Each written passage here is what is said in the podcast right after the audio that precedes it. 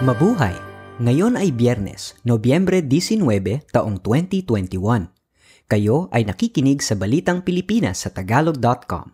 Sa ating pangunahing balita, face-to-face classes sa kolehiyo at universidad sisimulan na sa Disyembre. Internet sa Pilipinas bibilis na dahil sa satellite connection. Mga alagang hayop ng mga pasyenteng may COVID sa China pinapatay.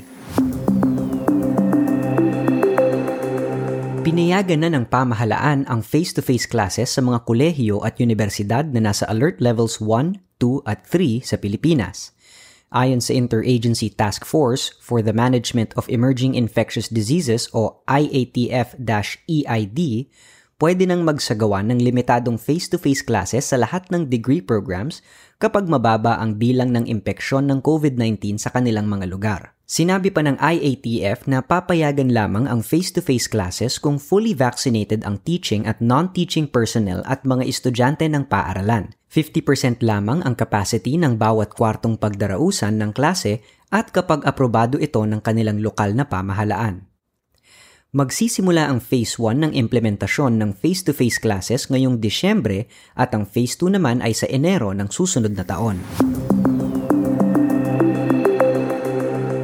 Hindi na kailangang mag-face shield ang mga tao sa mga lugar na sakop ng alert levels 1, 2 at 3, kasama sa hindi na kakailanganing mag-face shield ang mga nasa Metro Manila na ngayon ay sakop ng alert level 2 sa COVID-19 infection classification.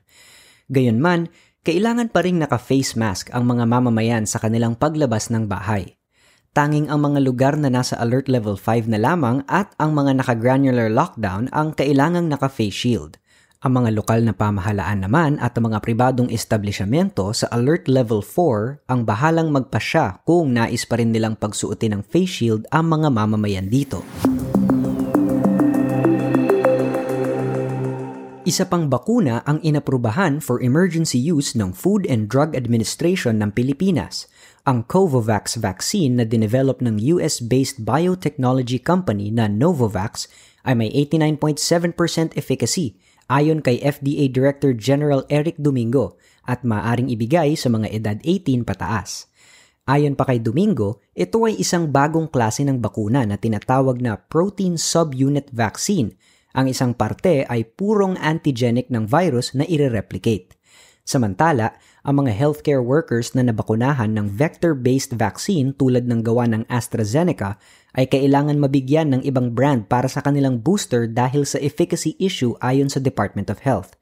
Batay sa Food and Drug Administration Emergency Use Authorization, mayroong theoretical possibility ng paghina ng pagtugon ng resistensya kapag ang gamit na booster sa vector-based vaccine ay tulad din ng naunang ibinakuna.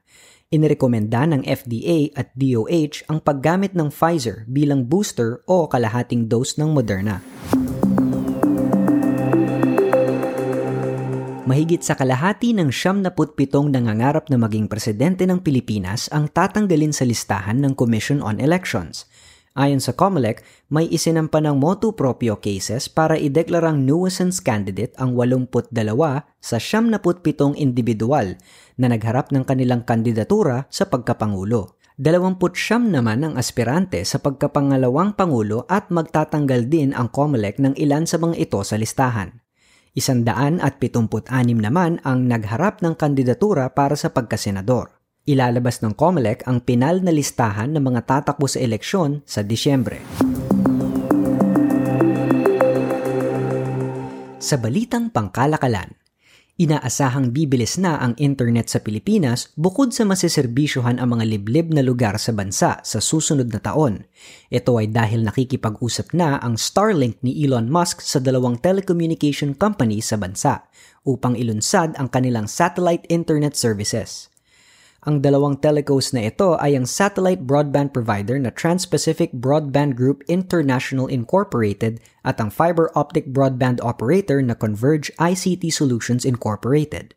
Ang Pilipinas ay 72 sa listahan sa buong mundo pagdating sa bilis ng internet at pang-64 naman sa fixed broadband batay sa Speedtest Global Index. Ang napagsisilbihan lamang ng internet sa Pilipinas ay 67% at malaking bilang ng populasyon ang walang access sa online services.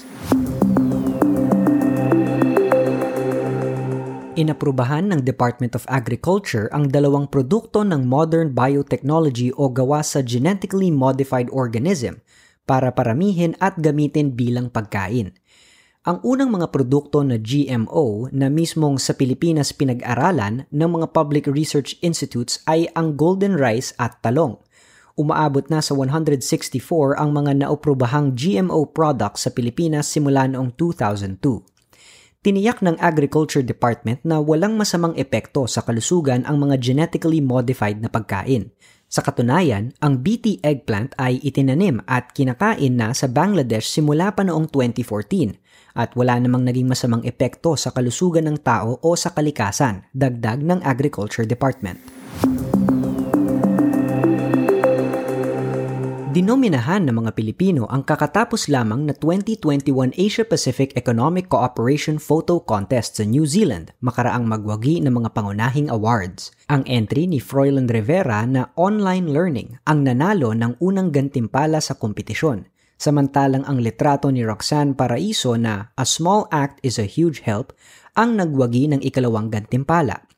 Ang isa pang Pilipino, si Robert Merrill de la Vega, ay nagwagi naman ng Popular Choice Award para sa entry nitong Pandemic, Education and Innovation. Sa balita sa ibayong dagat, isinara ng Delhi, India ang kanilang mga eskwelahan indefinitely.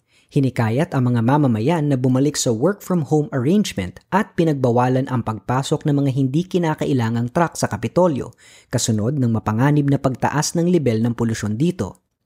Ang Delhi na may 20 milyong katao ay laging nababalutan ng maitim at makapal na smog kapag winter. Pinahinto rin ang operasyon ng 6 sa 11 thermal power plants malapit sa lugar. Isa sa mga dahilan ng sobrang polusyon sa Delhi ang mga magsasakang nagsusunog ng pinag-anihan na malapit sa Kapitolyo. Noong nakaraang linggo, umabot na sa pinakamataas na 500 ang level ng polusyon ng PM 2.5 levels, ang pinakamapanganib na particulate matter na maaaring maging sanhi ng chronic lung at heart disease. Ito ay higit pa sa 30 beses ang taas ng maximum limit na inirekomenda ng World Health Organization. Papayagan ng Pfizer na ipagamit sa mga generic manufacturers ang kanilang formula sa isang bagong pill na panlaban sa COVID-19. Ang license agreement na nilagdaan ng Pfizer sa Medicines Patent Pool, isang public health organization na sinusuportahan ng United Nations, ay magbibigay ng kalayaan sa generic manufacturers na gumawa ng sarili nilang bersyon at makakatulong sa may 75 low at middle income countries na bumubuo sa 53% ng populasyon ng mundo. Ang pill na kilala bilang Paxlovid ay ibibigay sa mga may COVID, kasama ang lumang antiviral drug na Ritonavir. Sa mga trials, lumalabas na 89% ang pagbaba ng panganib na maospital o mamatay ang isang pasyenteng may COVID, basta't nabigyan ng gamot sa loob ng unang 3 araw na paglabas ng sintomas. Nauna namang nagpahayag ang Merck at Ridgeback Biotherapeutics na lumagda na rin sila sa Medicines Patent Pool para sa isang voluntary licensing agreement para mas madaling magawa at maipakalat ang kanilang gamot na Molnupiravir sa 105 low at middle income countries. Ang gamot ay para rin sa may mild to moderate na COVID-19. Hindi tatanggap ng royalties ang Merck, Ridgeback at Emory University, ang mga gumawa at license holders ng antiviral drug, hanggang ang COVID-19 ay nananatiling public health emergency of international concern sa ilalim ng klasifikasyon ng World Health Organization. Sa balitang showbiz, yumao na ang original Filipino music legend na si Heber Bartolome sa edad na 73. Ayon sa kapatid ni Heber na si Jesse, may problema sa prostate ang mga awit pero hindi nila inasahang masasawi ito ng biglaan. Si Heber ay nakilala bilang folk singer at manunulat ng awit. Siya ang nagtatag ng bandang Banyuhay at nakilala sa awiting Tayo'y Mga Pinoy, Nena at Dukha. Ang dokumentaryo kaugnay ng hirap ng mga batang lumad ay nagwagi ng UNICEF Prize sa kakatapos lamang na Japan Prize. Ang dokumentaryong pinamagatang Bullet Laced Dreams na nilikha at dinirek nina Christopher Brugada at Cha Escala ay pinarangalan dahil sa mahusay na pagpapakita ng kalagayan ng mga batang nasa ilalim ng mahirap na sitwasyon. Ipinakita sa dokumentaryo ang tunay na istorya ni Criseline Empong, 14 na taong gulang na batang lumad, at ang kanyang mga katribo na napuwersang magpalipat-lipat ng lugar para lamang maipagpatuloy ang kanilang pag-aaral.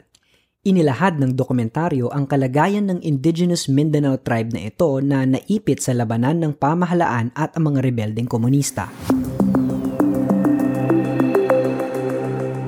Sa palakasan, pinarangalan ng New York Knicks ang kauna-unahang Filipino medical staff member ng NBA sa isinagawang Filipino Heritage Night sa Madison Square Garden. Si Erwin Benedict Valencia, ang physical therapist at wellness lead ng New York Knicks, ay pinarangalan kasama ang mga NBA Filipino-American players na sina Jordan Clarkson at Jalen Green, at gayon din ang two-time NBA champion coach na si Eric Spoelstra. Ang video tribute ay inilabas sa Jumbotron ng sikat na arena sa unang timeout ng first quarter sa laro ng Knicks at Cavaliers. Si Valencia ang kauna-unahang Pilipinong naging bahagi ng medical staff ng isang US professional sports team. Bago siya naging miyembro ng medical team ng Knicks, si Valencia ang naging rehabilitation director ng Pittsburgh Pirates sa Major League Baseball ng 8 taon. Sa balitang kakaiba, ang mga alagang hayop ng COVID-19 patients ay isinailalim sa mercy killing. Isang residente ng Chengdu sa southwestern China ang nagbunyag sa social media platform na Xiaohongshu na pinatay ang kanyang mga pusang nasa bahay makaraang ilagay siya sa quarantine facility. Isa ring babae na taga Shangrao na na-quarantine sa kalapit na hotel at naiwan ang kanyang alagang aso ay nagulat nang makita sa kanyang CCTV na pinagpapalo ng bakal sa ulo ang kanyang corgi ng 2 taong naka-hazmat suit habang nagdi-disinfect sa kanilang apartment complex. Sinabi naman ng isang babae mula sa Harbin sa Northeast China na ang kanyang 3 pusa ay pinaslang din ng mga community workers makaraang magpositibo siya at ang kanyang pusa sa COVID-19. Sumagot ang community workers at sinabing kailangan nilang gawin ito dahil wala namang gamot para sa COVID ng mga hayop at para maiwasan din ang posible pang pagkalat nito. At yan ang kabuuan ng ating mga balita ngayong Nobyembre 19, taong 2021 para sa tagalog.com. Basta sa balita, lagi kaming handa.